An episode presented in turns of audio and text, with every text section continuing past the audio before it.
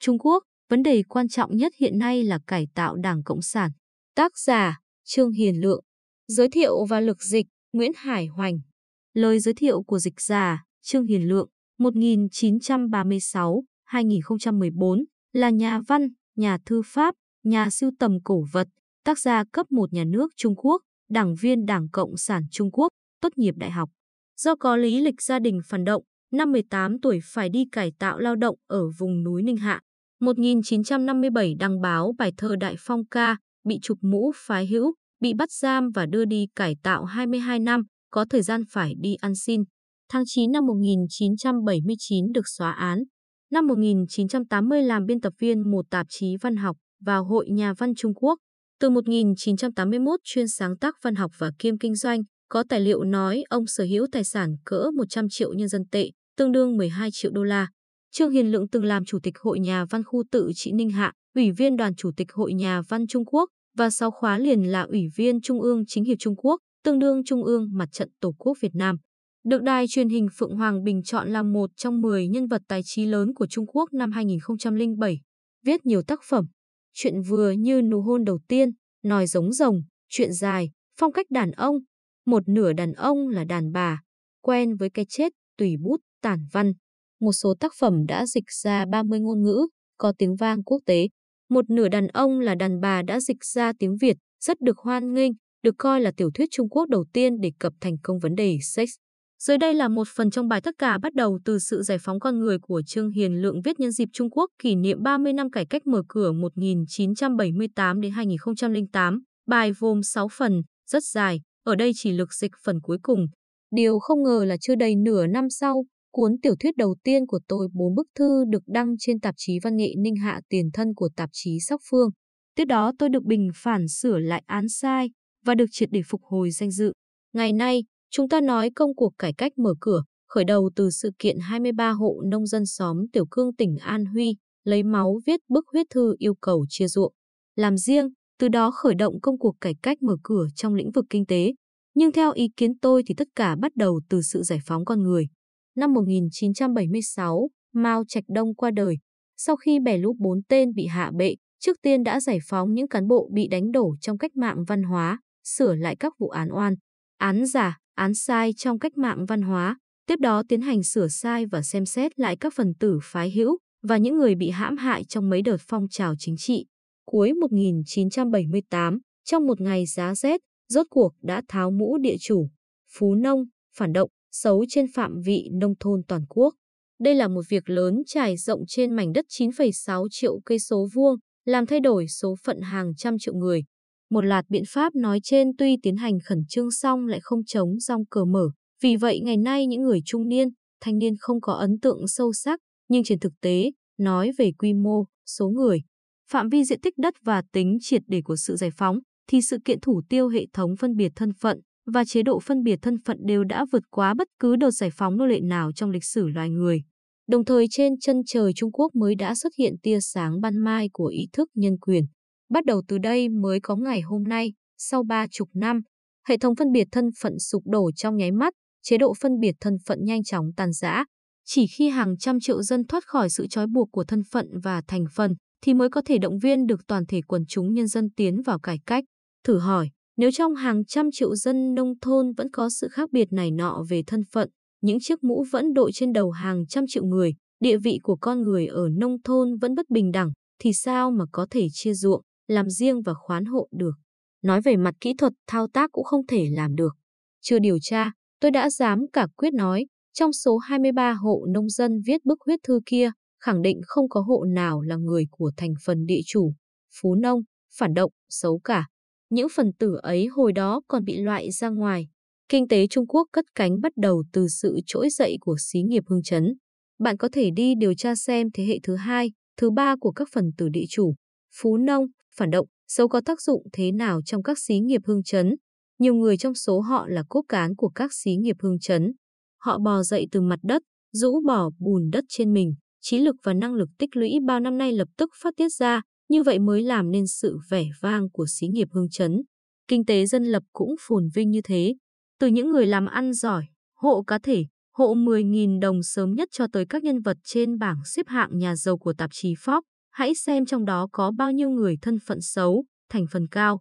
Nếu không trước hết phá bỏ chế độ phân biệt thân phận, thì Trung Quốc ngày nay tức năm 2008 có thể trở thành nền kinh tế lớn thứ tư thế giới được trang. Những kẻ tiện dân không thể tiếp xúc đã thực sự trở thành những đứa con của Thượng Đế mà Gandhi nói. Họ là kẻ hưởng ích lợi sớm nhất của cải cách mở cửa, qua đó cũng là lớp người tiên phong của cải cách mở cửa. Trước năm 1978, ban biên tập một tạp chí nào đó khi thấy bản thảo của bạn có thể dùng được thì họ đều phải gửi thư xin ý kiến đơn vị sở tại của bạn, dĩ nhiên trước hết phải kiểm tra thân phận của bạn. Sở dĩ tôi được cầm bút trở lại là nhờ việc đến năm 1978 khi gửi bài cho tòa soạn thì không cần phải chứng minh thân phận nữa. Chỉ khi nào thoát khỏi chế độ phân biệt thân phận thì các nhà trí thức và hậu duệ đời thứ hai của họ từng bị chụp đủ loại mũ như địa chủ, phú nông, phản động, xấu, học giả phản động, quyền uy học thuật phản động, chính cái thối cũ mới có quyền phát ngôn, mới trở thành quân chủ lực của phong trào giải phóng tư tưởng. Ngày nay các nhà bình luận văn học có thể nói văn học thời kỳ mới của Trung Quốc chưa có tính nghệ thuật cao, thậm chí có thể báng bổ nó là một đống rác rưởi văn học, nhưng chính là văn học thời kỳ mới đã mở ra bộ mặt phồn vinh của văn học hôm nay. Lớp nhà văn 8X ngày nay không thể tưởng tượng nổi hồi ấy chúng tôi cần có lòng dũng cảm lớn thế nào để đột phá hết vùng cấm này đến vùng cấm khác. Chúng tôi đã mở đường cho thế hệ tiếp sau. Các nhà văn thời kỳ mới từng là người phát ngôn thay cho dân chúng Trung Quốc. Chúng tôi đã nói ra những điều người dân muốn nói mà không dám nói, muốn nói mà nói không được hay. Văn học thời kỳ mới của Trung Quốc có thể không có địa vị cao lắm trong lịch sử văn học thế giới, song tác dụng thúc đẩy nó từng phát huy trong lịch sử Trung Quốc thì quyết không thể bị ai mạt sát. Trong tương lai, bạn đọc và các nhà bình luận văn học sẽ coi cái văn học thời kỳ mới theo cách gọi của Trung Quốc là một chương vẻ vang nhất của văn học Trung Quốc thế kỷ 20 cho tới thế kỷ 21.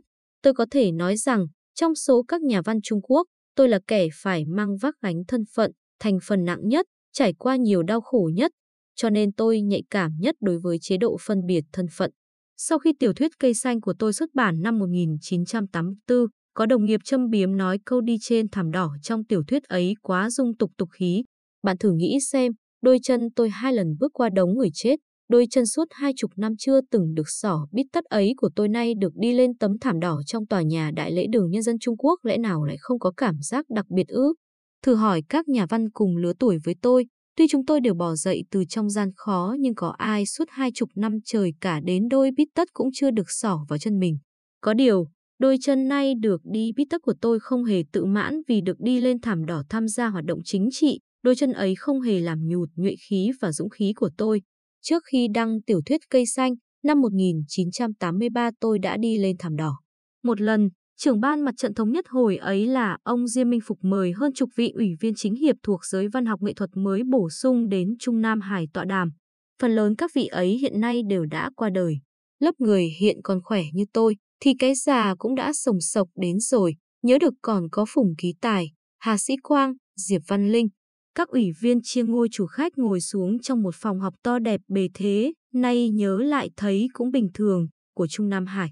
Tôi vừa bò ra từ nông trường lao động cải tạo không lâu, đối với tôi ba chữ Trung Nam Hải là nơi có thể mong mỏi mà không thể đến được, tương tự như những nơi hoàng cung, triều đình. Ấy thế mà hôm nay tôi nghiễm nhiên chiếm được một chiếu ở đây, sự khác nhau một trời một vực có ý nghĩa thật sự đó khiến tôi vô cùng xúc động.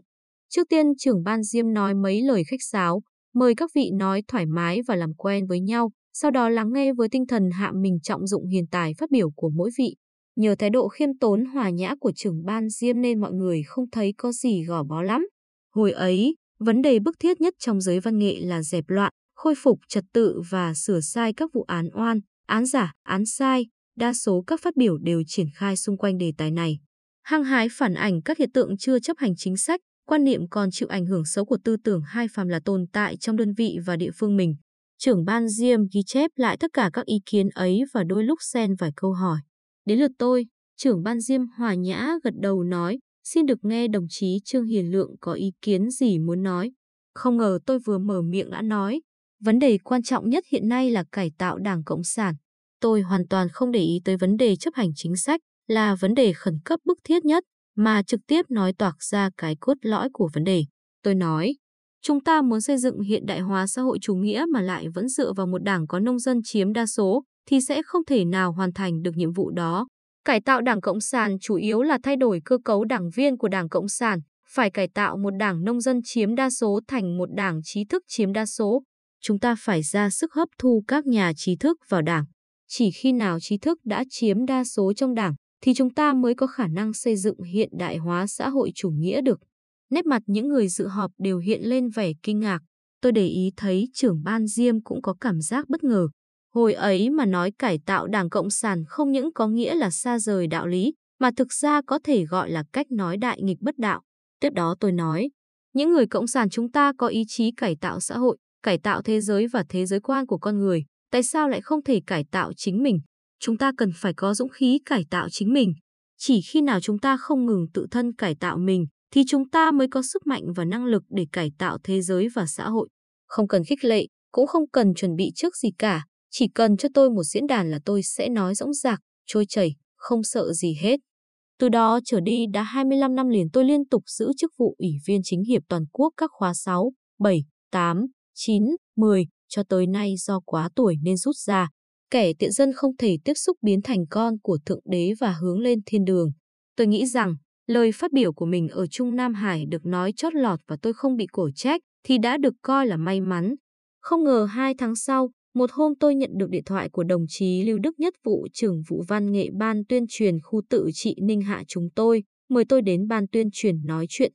Khi đến phòng làm việc của anh, thì thấy anh có vẻ rất thần bí rút từ ngăn kéo ra một tập giấy tờ, hô qua trước mặt tôi và nói, bài phát biểu của anh tại hội nghị chính hiệp đã được đồng chí Hồ Diệu Bang viết lời phê đếch. Anh chỉ cho tôi liếc qua một tí thôi, tôi cũng chỉ thấy đấy là một văn kiện đầu đỏ tức văn kiện quan trọng gì đấy gửi cho trường đảng các cấp. Lời phê liên quan tới phát biểu của tôi có một câu là Lời của tác giả này đang chú ý tôi đang ngạc nhiên vì sao đồng chí Hồ Diệu Bang không gọi tôi là tác gia mà gọi là tác giả, thì anh Lưu đã nhét tập giấy đó vào ngăn kéo và khóa lại.